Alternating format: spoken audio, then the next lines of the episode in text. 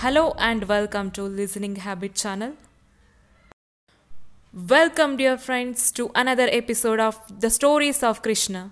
In the last episode, we heard the story of Vasudeva marries Devaki, Kamsa's death foretold. If there was anyone Kamsa loved among the Yadavas, it was Devaki and her husband Vasudev.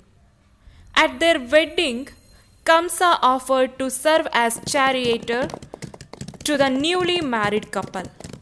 Everyone was touched by this display of brotherly love.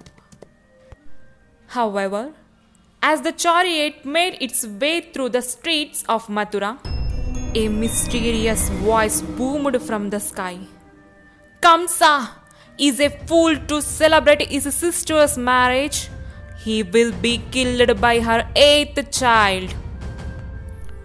No sooner did Kamsa hear this voice from the sky than his heart filled with fear. He remembered his mother's curse.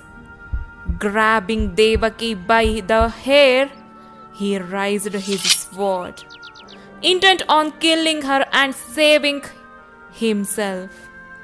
No mother, no eighth child, he said. Vasudev begged Kamsa to stop. He appealed to the king's ambition on his compassion. A man who killed a human cannot be king.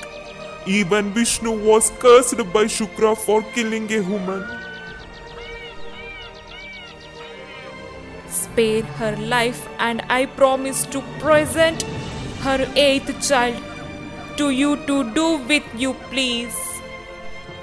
Kamsa lowered his sword, for he knew Vasudeva would not break his promise.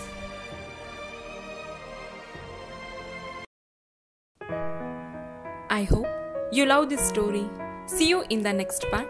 Until happy listening.